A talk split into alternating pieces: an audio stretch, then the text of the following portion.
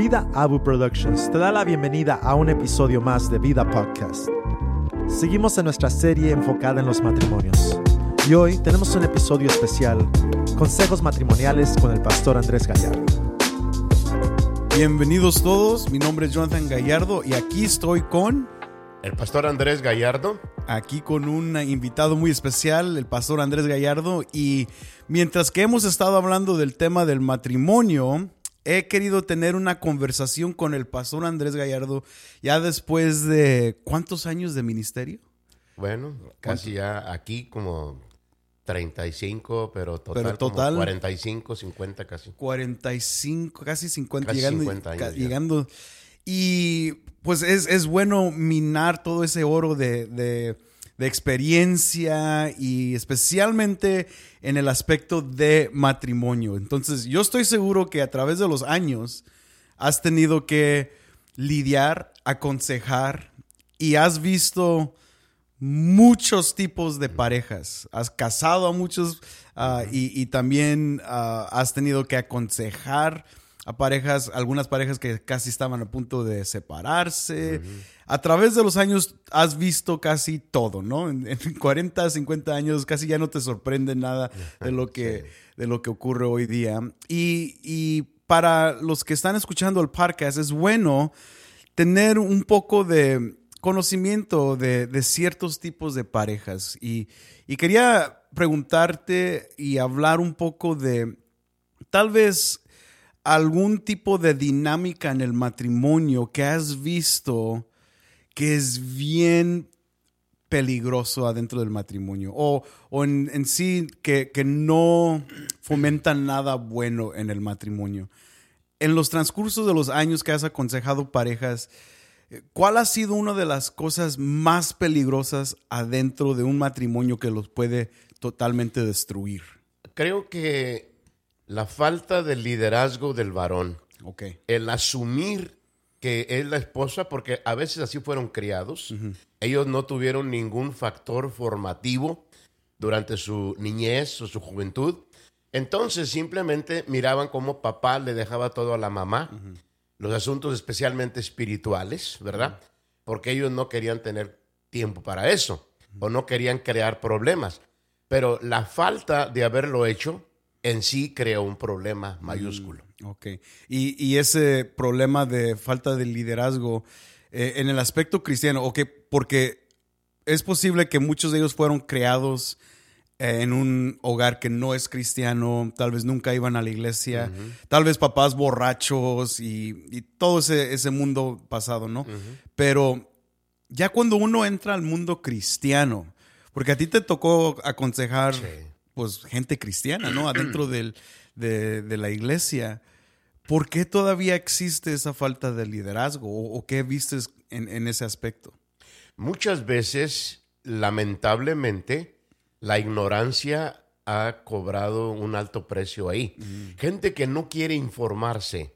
Ellos no quieren, por ejemplo, acudir a un curso matrimonial, eh, sentarse a los pies de alguien que puede compartir con ellos algunos consejos de la palabra de Dios para cómo llevar un matrimonio en la vía del éxito que Dios ya planificó. Porque todo está en la palabra, pero el hecho de desconocerla, aunque seamos cristianos y venimos el domingo a la iglesia, pensamos que eso va a, a- a suplir para toda la necesidad en el hogar, pero no es verdad.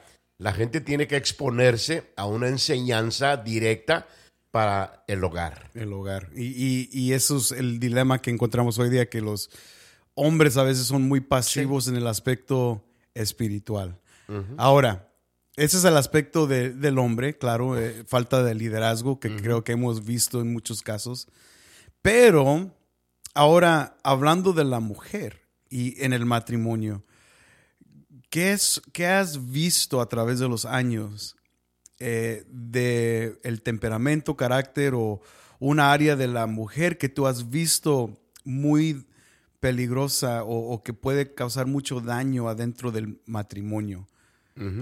Una de ellas que me tocó ver muy seguido era eh, un aspecto a veces de rebelión, cuando llegaban a rebelarse porque ya no aguantaban las injusticias el maltrato, el abuso emocional, verbal y en una que otra ocasión físico de parte del varón.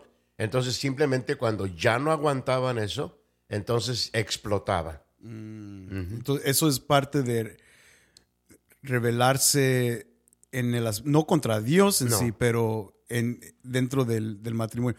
Pero e- eso fue causado por, ¿qué crees? Ah, mm, ¿Quedarse calladas? Ah, ¿No hablar? ¿O qué, Sí. qué era la causa de...? Sí, porque incluso ni se les permitía hablar.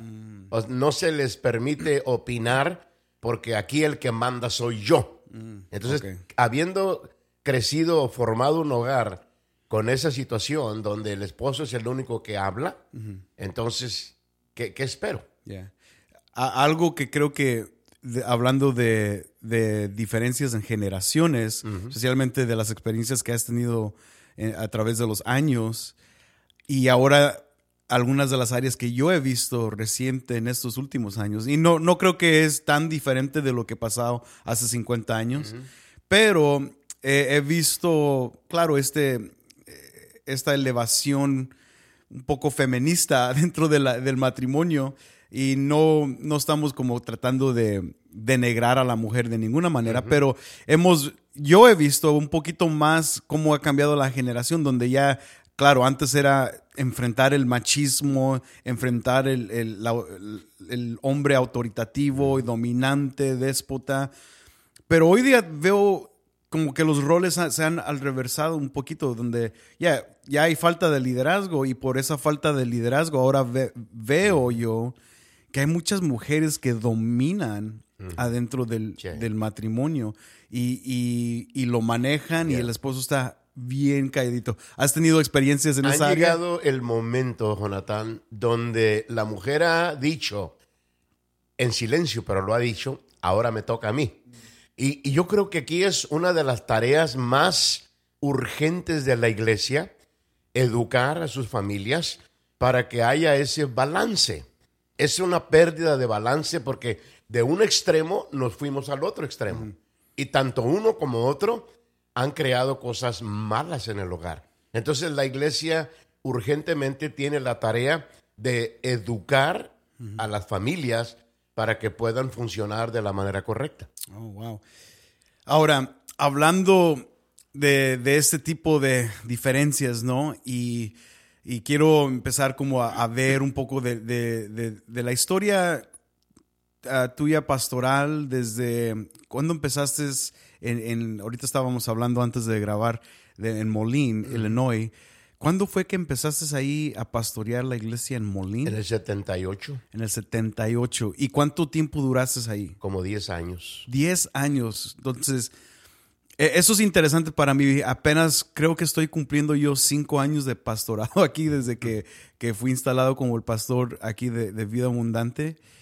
Y sí, me ha tocado unas cosas muy inter- interesantes en esos cinco años.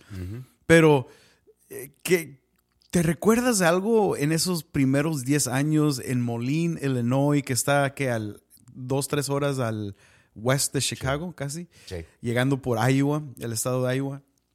Eh, ¿Qué te recuerdas de esos tiempos tempranos en, en- en la vida de la iglesia en Molín, especialmente hablando de los matrimonios? Yo creo que una de las bendiciones que nos tocó ahí ver, porque recibimos una congregación, no te vas a imaginar, pero eran cinco ancianitos. Entonces, este, y batallamos mucho al principio, el primer año fue un año de partir tierra, porque en cierta manera ah, no colaboraban para una obra evangelística apropiada. Pero ya cuando rebasamos ese primer año, empezamos a traer gente nueva a la iglesia y bueno, en 10 años llegamos a crecer a 300 personas en la iglesia. Wow. Y fue una bendición porque vimos crecer más de 60, 70 parejas nuevas en la iglesia, jovencitas. Wow. Entonces muchos de ellos venían precisamente de ese contexto donde no traían una formación cristiana. La mayoría, es más, decían, ni católicos nos consideramos porque ni a la iglesia íbamos, pero ahí vi cómo la palabra de Dios trajo para ellos una diferencia enorme. Y ellos pudieron funcionar correctamente y hasta la fecha. A veces cuando hemos visitado las Quad Cities, que le llamamos, ah, es bueno encontrar a parejas que se convirtieron a Cristo durante nuestro ministerio ahí. Y después de 40 años, ahí están todavía. Wow, desde el 78. Ahora, en el 78, creo que ya había, había ya nacido mi hermana. Ya, ella Entonces- tenía, iba para a dos años ya. Dos años. Y entonces eh, es una iglesia nueva y relativamente ustedes como pareja, con mi mamá y con, con mi hermana, como familia, yo llegué cinco años después, Yeah. pero en esos años, ¿cómo era la dinámica con la familia? Porque estás, tienes una nueva iglesia Sí. con cinco ancianitos y luego tienes una, un, un bebé. Sí. Bueno, lo que pasó fue que aquí, pues, eh, tu mamá y yo vimos esa necesidad de empezar a formar estas nuevas parejas que estaban llegando, porque venían realmente sin formación ninguna. Nosotros íbamos a sus hogares y lo primero que veíamos era, pues, una falta de instrucción en ellos, de que no sabían cómo hacerlo. Muchos de los problemas que venían a darnos a nosotros o a platicarnos de ellos era por esa falta de formación. Entonces dijimos, si la iglesia va a crecer y va a crecer sana, tenemos que ayudar a estas parejas para que tengan una formación bíblica adecuada. Oh, wow. Y, y ahí en ese caso, ah, teniendo una familia joven, Sí. ah, entre ustedes, ¿cómo estaban funcionando con mi mamá y con la bebé? Y luego yo, cinco años después, ¿cómo fue la dinámica con esa familia relativamente nueva entre ustedes? Pues fue también nosotros en el proceso estábamos aprendiendo. Yeah. Porque realmente, te imaginas, yo llegué ahí, casi iba a cumplir a 27, 28 años de edad. Wow. Entonces me entregan una iglesia y era mi primera experiencia. Entonces tuve que aprender, y tuvimos que crecer juntos con ellos. Y, y, eh, con la relación con, con mi mamá en ese tiempo, entonces, ¿cómo, qué, qué fueron unas dificultades que ustedes tenían que enfrentar como pareja durante esos tiempos tempranos? Bueno, precisamente ah, definir bien los roles de cada uno, Ajá. ¿Verdad? ¿Cuál, ¿Qué te toca a ti hacer y qué me toca a mí hacer? Ok. Eh, eh, ¿Cuáles eran algunas de las de los roles ministeriales que hacían los dos? Ya. Ok. Yo obviamente era pastorear la iglesia, ¿me entiendes? Mientras que ella se integró con el movimiento de las damas en la iglesia, ella dirigía a las damas ah, y, y básicamente eso era su, su gran función. Y Eh. ayudarnos en la alabanza. Oh, en- cantaba eh, también. Cantaba en la adoración. Sí, porque no teníamos músicos ni cantantes. Yo recuerdo que en una conversación que tuvimos, y eso simplemente para que la gente pueda escuchar eh, cómo pasar estas dificultades entre parejas, ah, porque me, me recuerdo que me, me contabas la historia de en Molín, Sí. que, que hubo un problema entre las... eh, las mujeres de la congregación con, con mi mamá, ¿no? Que tuvieron un dilema Bueno. o que no le, no le pasaba, no la pasaban a ella.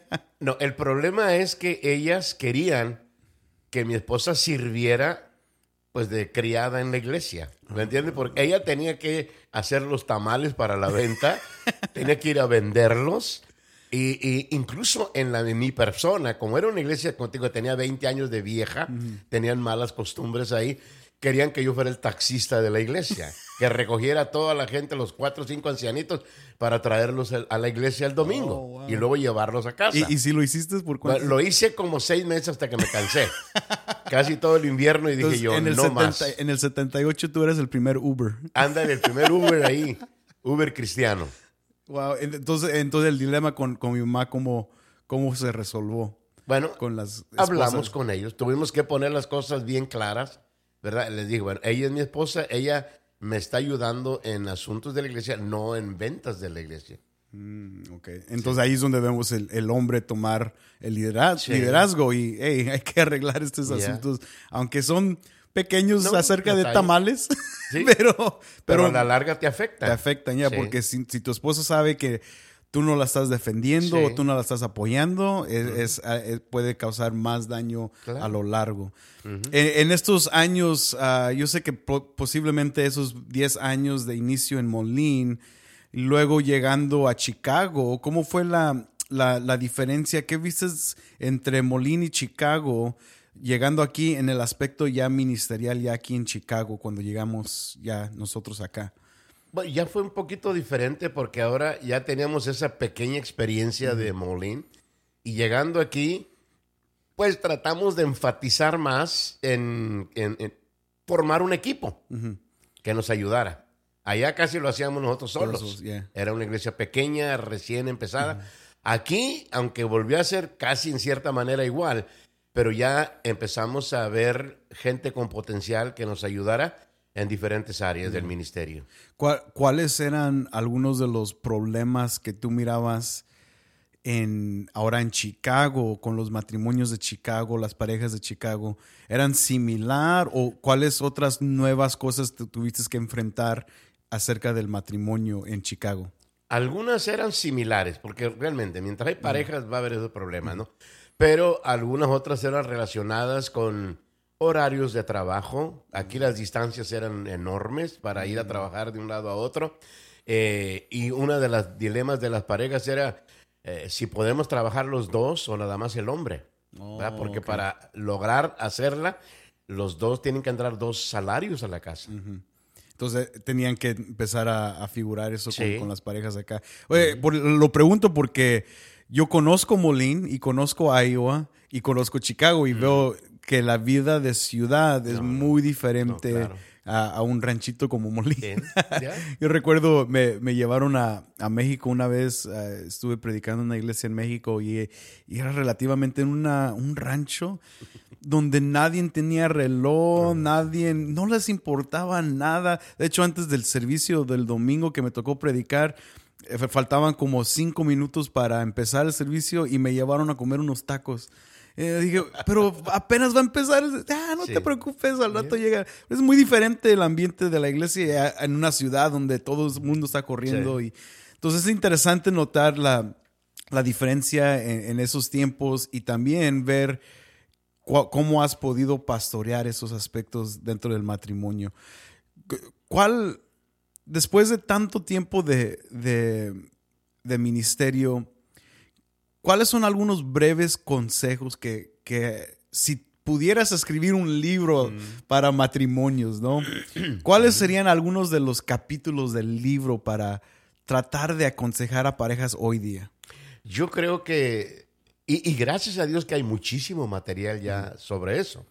Ah, no hay que reinventar la rueda, pero yo creo que aconsejaría mucho a las parejas a infórmate, edúcate, aprende.